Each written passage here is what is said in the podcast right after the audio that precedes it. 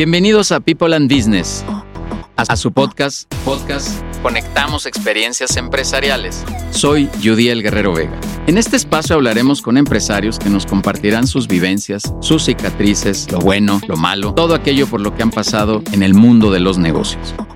Suscríbete al podcast en Spotify. Conectamos Experiencias Empresariales. ¿Qué tal? ¿Cómo están? Estamos en un episodio más de People and Business, este espacio donde queremos generar contenido para todos ustedes a través de la entrevista a otros directores, la plática con otros directores de la comunidad justamente de People and Business. Y el día de hoy está Eloy Saldívar, fundador y director de Bien Protegidos. Ya desde ahí vamos entendiendo de qué va el tema. Seguros y fianzas, mi querido amigo, de verdad, de verdad te digo, querido amigo, gracias por estar aquí en este espacio. Buenos días, feliz, gracias. Buenos días, buenas tardes y buenas noches, porque quién sabe a qué horas nos van a oír, porque está ahí en, Spotify a la hora que sea. Pero bueno, ya, dijiste que estamos grabando de, mañana. Sí, Oye, mi querido amigo, em, el, tema de, los seguros, yo siempre he dicho que es un poco como la medicina, como la mecánica. Somos bien poco preventivos. Lo dejamos hasta que nos duele la muela, lo dejamos hasta que el carro ya no prende. Y en los seguros me parece que hay algo igual. Voy a iniciar diciéndote que recuerdo una anécdota de mi mamá yendo a pagar, hace muchos años no había estos sistemas digitales, yendo a pagar el seguro de mi papá, que era un seguro familiar. Allá Mariano Escobedo, una oficina creo que de seguros. Monterrey, o ya no sé, ahí en la mera esquina de Mariano y, y, y, Bueno, ya, ya sabes hasta dónde. Mi mamá molesta, porque iba a pagar, en aquel entonces recuerdo, como 200 pesos y 200 pesos, amigo. No, no, no sé ni qué coberturas, no me vais a preguntar eso, pero pagaba 200 pesos y decía, tengo que dar toda la vuelta para venir a pagar este seguro que ni sirve de nada. ¿Por qué tenemos esta cultura, amigo? ¿Es algo que va desde las raíces familiares? ¿Es falta de educación? ¿Cómo, cómo está un poquito el tema de los seguros, amigo? Y qué pregunta. Pues en México la gente, esto es, lo digo con ironía, la gente no choca, ni se enferma, ni se muere, ni se inunda en su casa. Ah. Eh, no tenemos la cultura de la prevención. Eh, hace ratito, este, cuando comenzaste la plática, eh, pues creo que el punto fino de el, asegurarse es que tenemos que pensar que es imposible que me curen cuando ya me enfermé y yo contrate para que lo hagan o que choque y contrate un seguro para que me enderecen, ¿no? O si lastimo un tercero que se pone peor. Entonces, em, la diferencia, y es un tema así cultural, que va desde el manejo de un ahorro, de una tarjeta de crédito, de un tema de asegurarse como persona, como familia, en salud, en vida, en, retiro, en todo esto, hace que la gente sufra más, que la gente eh, cuando llega el siniestro y, llega aquello para lo que nunca estuvimos listos, nos hace retroceder económicamente décadas a veces. Nos quedamos a veces tostoneando el activo, nos quedamos a veces sin el familiar, el ser querido y además quebrados. Entonces, esto es fundamental para mantener un estilo de vida y vivir un poco más tranquilos. yo, yo, también voy a decir algo muy coloquial, Eloy. Eh, pues mejor tal vez esa pérdida, pero con algo de dinero, ¿no? O, o ese choque, pero, pero seguros de que podemos reparar el auto. Porque viene esta desgracia, que, hay que decirlo así, tal cual, porque puede ser hasta una desgracia, pues, puede ser desde un rayón en el carro, que a lo mejor el seguro ni aplica, ya nos contarás eso, hasta cosas más delicadas y que el patrimonio se va. Porque yo, yo siempre he dicho, y no, no es pregunta, amigo, solo es una reflexión, a ver qué opinas.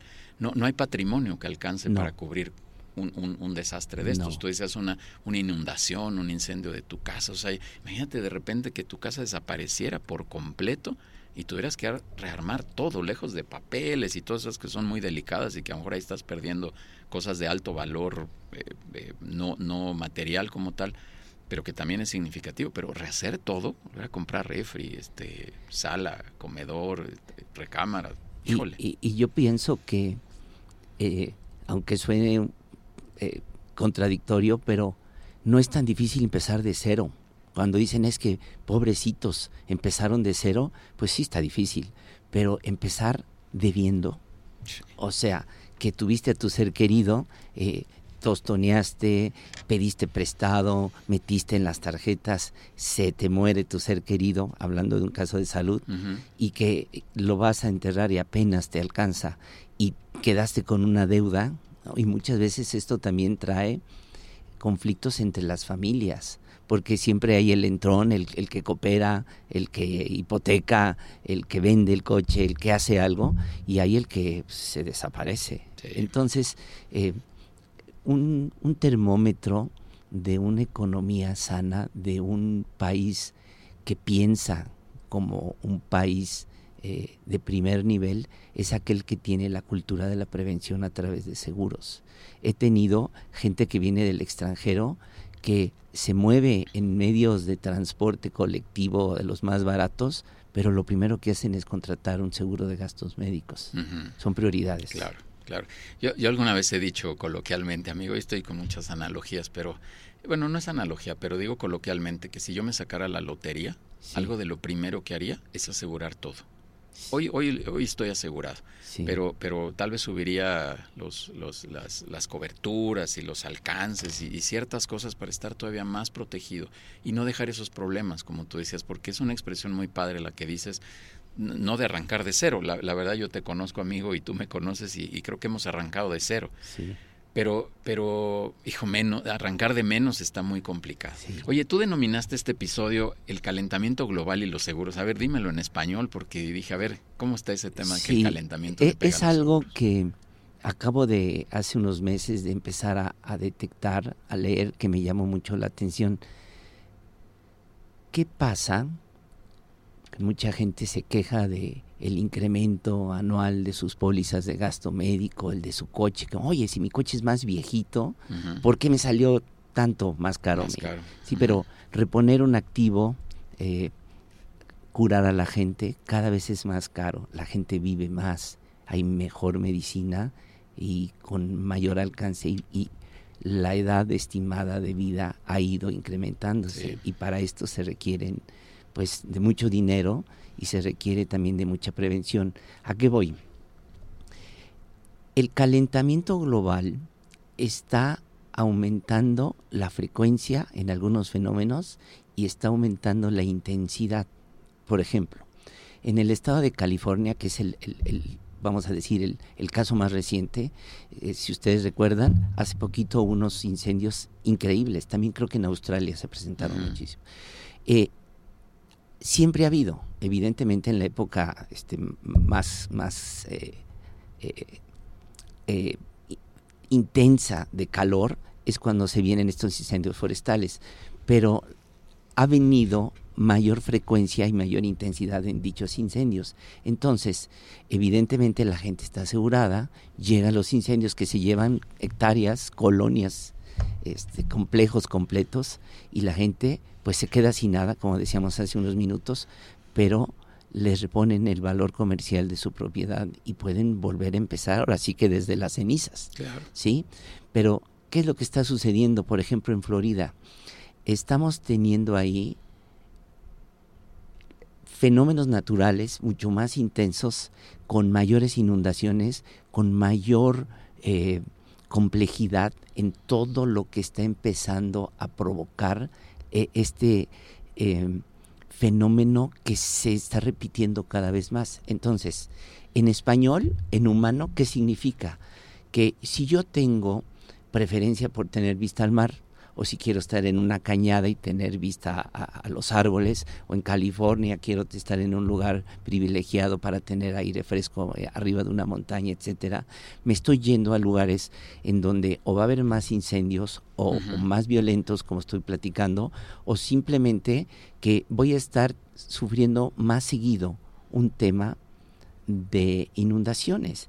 Entonces, si yo me aseguro el problema de, la aseguradora no es el riesgo. El problema de una aseguradora es la prima. Esto es, si eh, porque en Estados Unidos hay mecanismos reguladores por parte del Estado. Entonces, ¿qué es lo que dicen? no puede subir más que esta proporción eh, el costo anual de tu póliza, la prima, y por ende pues no están saliendo ya los números de las aseguradoras. Siempre el costeo de un seguro viene de los históricos. Y sobre los históricos hacen eh, pues, el, el, pronóstico, pero ya no están, los históricos ya no están sirviendo, ahora necesitan de ciencia y de mucho más estudio para determinar qué prima se va a cobrar por cierto evento. Entonces, si a mí, cuando subo yo a mi aseguradora, me suben el costo por la frecuencia y la intensidad que platicamos, lo que acaba sucediendo es que al mí, a, a, mí frenarme el costo y estar topado, ya no me sale el número. Entonces hay aseguradoras que están quebrando y otras que ya no están tomando el riesgo. Esto quiere decir que si yo tengo mi casa hermosísima asegurada, no me van a renovar. Y si viene algún desastre natural, un tornado, un ciclón, una inundación, lo que quieras, me voy a quedar sin la protección del seguro. Y esa es una. Y dos, ¿qué pasa? Aparte de lo material, está teniendo un efecto en donde evidentemente la inflación, esta última de los últimos tres años, increíble mundial, el valor de reposición para aquellos lugares donde sí están todavía asegurados es mayor que nunca. Entonces, o la gente ya no le alcanza en aquellos lugares donde se pueden asegurar para pagar la prima, o de plano ya no son asegurables. Y entonces estas supercasas se están cayendo de precio. Ah. Porque ya no la puedo vender. ¿Quién va a querer tener una casa que ni siquiera es asegurable? Nos quejamos, yo decía hace un ratito que nos quejamos porque suben las primas y esto y aquello, pero seguimos siendo asegurables. Tener un seguro es un privilegio para aquellos que pueden pagarlo, pero tener salud o tener tu activo asegurado, que es, pues vamos a decir que el techo y la salud es primordial, sí, claro. Eh, se está haciendo cada vez más difícil. Oye, Eloy, mi querido amigo, ¿cómo, ¿cómo iniciar en el mundo de los seguros? No, no como vendedor de seguros, sino ¿por qué iniciar comprando un seguro? Déjate cuento rápido mi historia. Hoy, hoy, hoy ando contando muchas historias, pero el primer seguro se acercaron conmigo en mis primeros años, mi primer año de trabajo, ya sabes, de bueno, pues asegúrate, yo tenía seguros ahí un poco por la empresa, y, pero no el del auto, o sea, varias cosas que no tenía, ¿no? La, casa tampoco, el de gastos médicos, pues muy limitado por la empresa, chiquito, para decirlo así, en una expresión. Y me daba un poco de miedo porque creo que hay esta, esta creencia de, que los seguros terminan siendo caros, ¿no? Y era, era la queja de mi mamá de ir a pagar 200 pesos y decir, ¿y para qué? ¿Qué, qué? le dirías a toda esta gente? ¿Cómo poder arrancar? ¿Por dónde arrancar? ¿Qué aseguro primero? ¿Qué aseguro después? Porque también siendo francos hay un tema de lana, ¿no? Sí. Y si quieres asegurar todo, pues resulta que a lo mejor ahora son 15 mil pesos mensuales más al, al gasto y, y no sé si se pueda. ¿Cómo, ¿Cómo poder motivar a la gente a que se meta más al mundo de los seguros? Evidentemente hay que empezar joven. Y, cuando estás joven, pues es cuando tienes menos eh, liquidez, ¿no? Así es. O no puedes estar bien asegurado y no poder ir al, al cine o a tomarte una, una cerveza con tus amigos. Pero hay que empezar, hay que empezar proporcionalmente cuando eres joven a pensar que en algún momento vas a estar viejito. ¿sí? Aunque sea poquito, mil pesos al mes, mil quinientos pesos al mes, pensando en el viejito que tú te, o viejita en el que te vas, en la que te vas a convertir, te permite crear con el interés compuesto y con la constancia una gran eh, pensión para vivir dignamente en determinada edad. Hoy ya no tenemos las pensiones del IMSS y del ISTE que antes eh, los abuelos y los papás tenían, ¿no? Por un lado. Por otro, pues con tantos trabajos se hacen de un cochecito usado o nuevo, hay que protegerlo. Me acuerdo que una vez un tío eh, se compró un coche precioso, aquellos Fairmont, lo sacó a plazos. En esos momentos los seguros, perdón, los, los bancos no te, no te obligaban a asegurarte. Se lo robaron y durante año y medio estuvo pagando un coche que ya no tenía. Ya no tenía. ¿No? Entonces es fundamental. ¿Cómo empezar? Pues de acuerdo a tu capacidad, ir pensando en, ir tapando esas necesidades primero, el de salud, después el de, el de retiro y el de vida, ¿no? Cuando ya tienes dependientes y gente que quieres eh, proteger. Pero ahí lo nos estás diciendo entre líneas que sí se puede. Sí, sí, sí. O sea, métele mil pesos, métele mil quinientos pesos. No es un tema de esta creencia que es caro, porque habrá esquemas y acercándose con un experto como tú te dirá, oye, pues aquí hay posibilidades de asegurar el auto contra estas cosas que, que, son como las básicas, o el servicio médico al menos tienes estas que son ya coberturas significativas, etcétera, e irle subiendo, como decías, ¿no? Sobre Gradualmente. La sobre exacto, sobre la marcha. Pero es un buen mensaje decir, oye, pues, pues aviéntate, o sea, además todos nos vamos a hacer este más más viejos y cada vez somos más, este, anda en ochenta y tantos años ya sí. la, la 79 y 81 en primer mundo, por, por eso, imagínate. O sea, y, y, y, si empieza a los 20, bueno, pues tienes por ahí 60 más para seguirle hablando y poniendo este tema, ¿no? Así es. Oye, mi querido amigo, egresadísimo de la Náhuac, de nuestra alma mater, ¿es correcto? Sí, sí. ¿Qué tal te fue en la Náhuac, amigo? Sufrí mucho. Yo estudié ingeniería. Mucha gente, mucha gente hablaba de que era el el centro este, deportivo y recreativo más importante y caro de la ciudad, pues a lo mejor en otras áreas, pero en ingeniería hasta que salimos, hasta yo en mi caso personal hasta subí de peso, vivíamos muchas presiones, teníamos grandes profes y, e increíblemente los buenos venían todos del poli eran buenazos. Órale. No se me olvidan ni sus nombres. Oye, y esto tiene que ver un poco con tu historia familiar y personal. Ahorita quiero ir a, tu tema de por qué decidiste emprender y, arrancarte tú por tu cuenta. Tú vienes de una familia empresaria, una familia industrial. Eh, por ahí viene el tema de estudiar ingeniería mecánica, este, eh, o no. Cuéntanos un eh, poquito. yo siempre, la verdad, era un nerd. Fui un nerd. Todavía soy muy estudioso en los temas que me siguen llamando la atención. Y cuando quise estudiar la carrera, mi papá me, dijo, eh, nosotros éramos textileros desde mi abuelo, eh, cosíamos y, tejíamos y convertíamos y le vendíamos a las cadenas de autoservicio y, a las departamentales, eh, le vendíamos a todo México antes de que llegaran los chinos, pero mi papá, pues me, yo era el primogénito, soy el primogénito y me decía, estudia lo que quieras, pero que tenga que ver con el negocio. O sea que no era tan lo que yo quisiera. Eh, me gustó la ingeniería porque eh, la ingeniería industrial pues traía la parte eh, administrativa y la parte técnica y la parte de tiempos y movimientos que era pues, el ensamble, la distribución y todo lo que era hasta inclusive la exportación de nuestros productos. Exportamos durante muchos años a Estados Unidos y a Canadá, pero yo hubiera querido estudiar digo, adoro a la Universidad Nahuac, mi hija da clases ahí, es egresada de ahí, pues, tenemos la super camiseta, pero me hubiera gustado estudiar en Boston. Mm, y había, había los medios y no me dejaron. Claro, era otro, otros tiempos. ¿no? Oye, amigo, ¿y, por qué, qué, qué, qué, mañana te levantaste y dijiste, me voy a arrancar en el mundo de los seguros, no, no, no quiero seguir por allá con el tema familiar, que pudiste haberlo hecho, con este tema industrial, eh, manufacturero?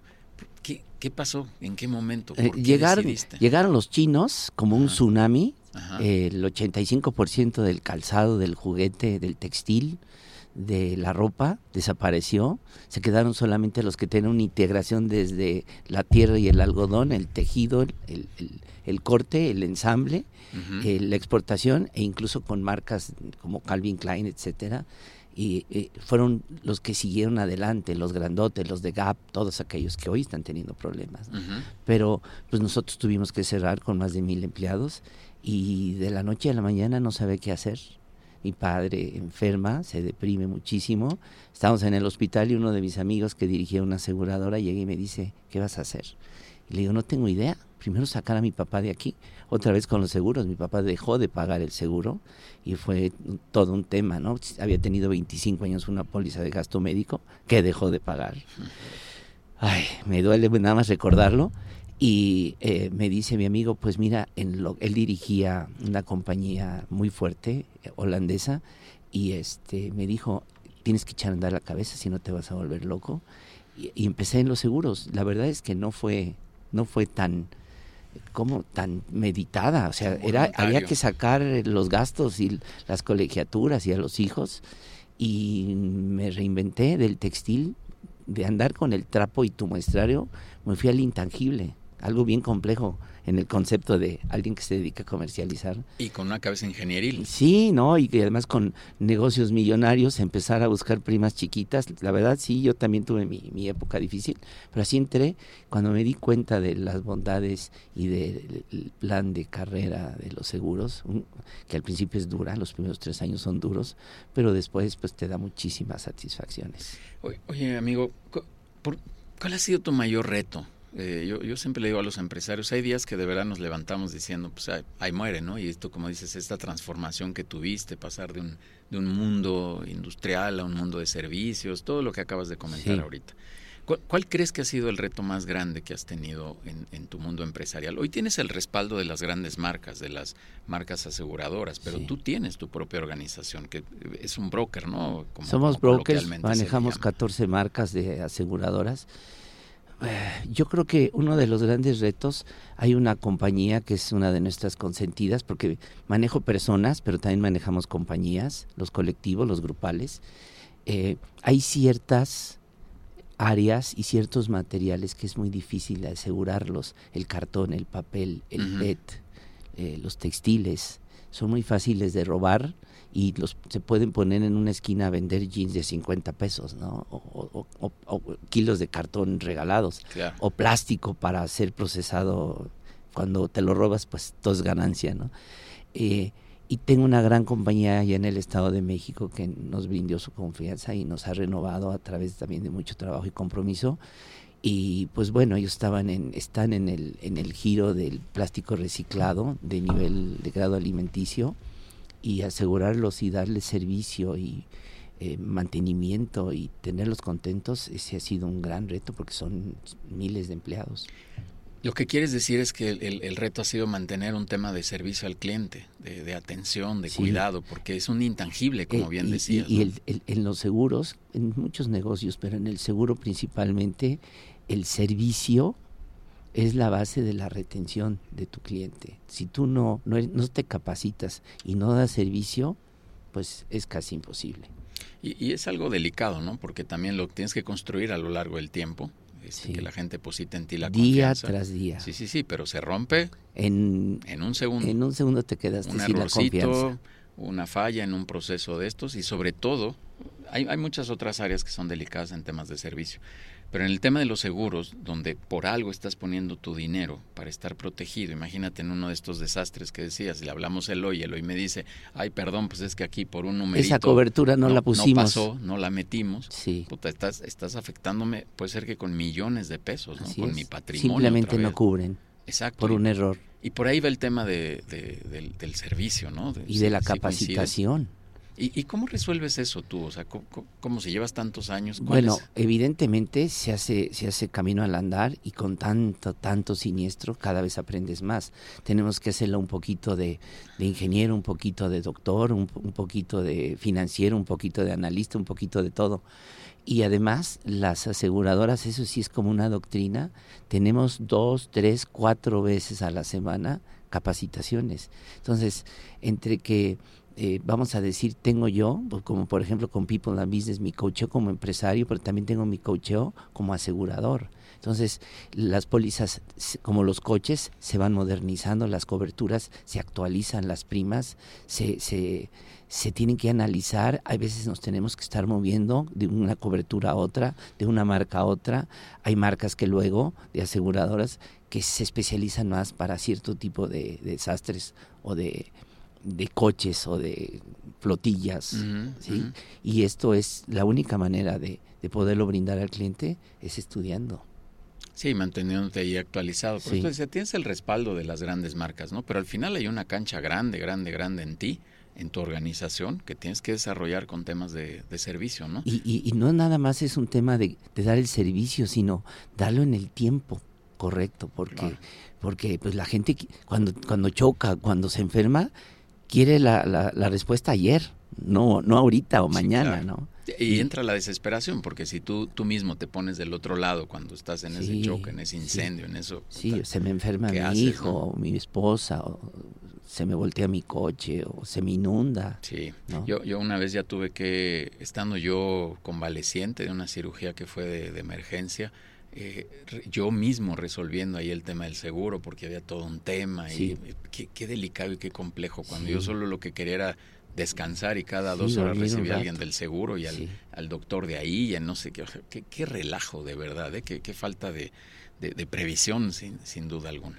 Mi querido amigo, ya casi vamos a ir cerrando este espacio y, y, déjame preguntarte algo, ¿qué, ¿qué consejo le darías a otros empresarios en general? Ya quita tu pensamiento de seguros, que simplemente como empresario, porque hoy finalmente nos la estamos rifando todos los días y estamos haciendo un esfuerzo todos los días por salir adelante, cada quien en su cancha con valores como el tuyo de servicio, de atención, cuidándolo segundo a segundo.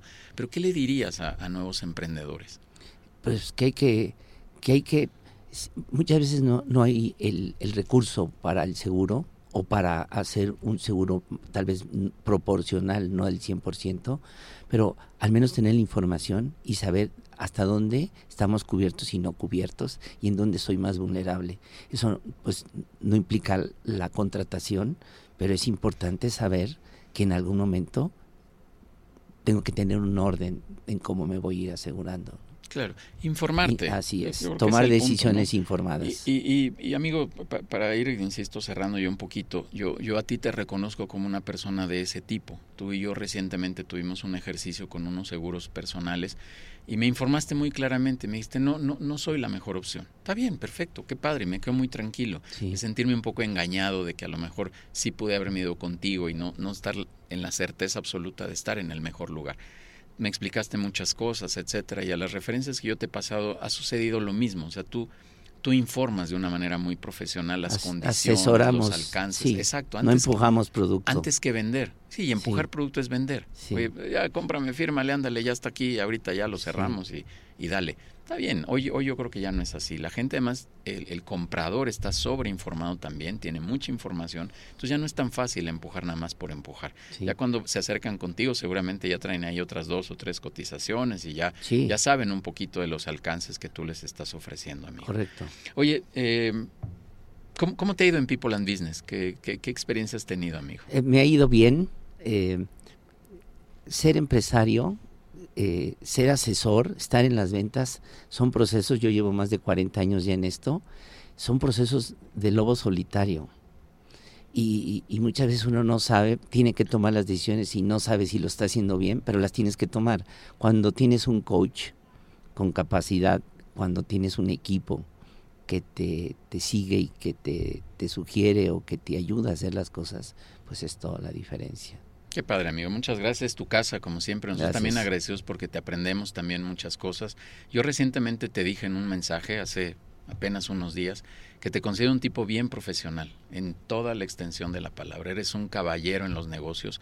Eh, como persona también te, aprecio mucho, tengo una amistad grande contigo y, eso lo, lo, valoro enormemente. Y la mezcla de estas dos cosas en un profesional o en una persona, léelo en el orden que quieras, que la persona sea un gran profesional o el profesional sea una gran persona, yo lo destaco muchísimo en ti, Eloy. Eh, Gracias. Insisto que las referencias que te he pasado, el trabajo que has demostrado con estas personas, conmigo mismo, etcétera, siempre es de una calidad eh, eh, excelente y eso se aprecia muchísimo en temas donde hay riesgos de nuestro patrimonio.